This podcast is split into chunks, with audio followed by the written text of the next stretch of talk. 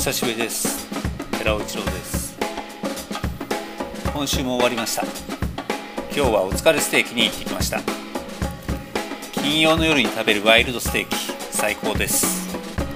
今日は少し焼きすぎました。やべえ生かもってくらいが美味しいのに失敗しまし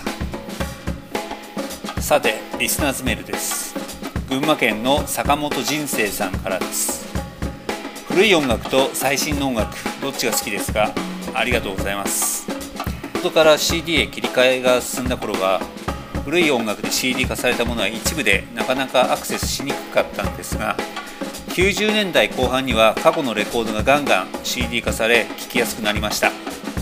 渋谷系が流行ったりビートルズのリバイバルやブリッドポップブームも古い音楽と同時代の音楽を並列で聴くことが当たり前になったことの産物だと思います。最近では月1000円払えば Spotify 等で、えー、膨大な数の音音源を聴くことができて古いも新しいも関係なく、えー、興味さえあれば際限なく音楽を楽しめるようになりました。で、えー、どっちが好きかといえばすで、に過去の音源は相当聴いているので新たな刺激があんまりなく新しい刺激を求めて、えリアルタイムの音楽を聴いてしまうことが多いです、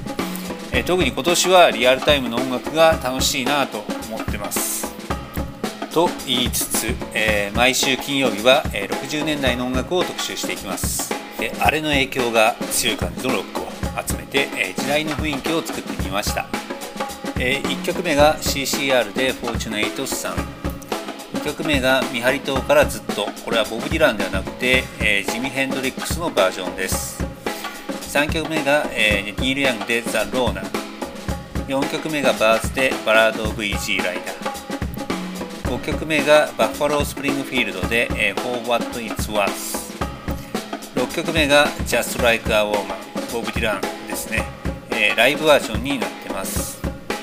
7曲目がベルベット・アンダーグラウンドで Pale Blue Eyes 8曲目が、えー、ラビン・スプーンフルで Daydream です、えー、ジミ・ヘンドリックスが入ると一気にアレな感じが増すというところですね。もう一方の、えー、アレナロックの筆頭であるベルベット・アンダーグラウンド。これ久しぶりに聞きましたがやっぱりかっこいいし、まあ、今に続く静脈ロックの元祖だなというふうに再認識しました。まあ、時代の雰囲気結構出てるんじゃないかなと思います。このポッドキャストと連動したプレイリストはポッドキャストの説明文のリンクから飛ぶか、えー、Spotify でビートテラを Radio11 で検索してみてください。今週もお疲れ様でした。週末をお楽しみください。ではまたいつか。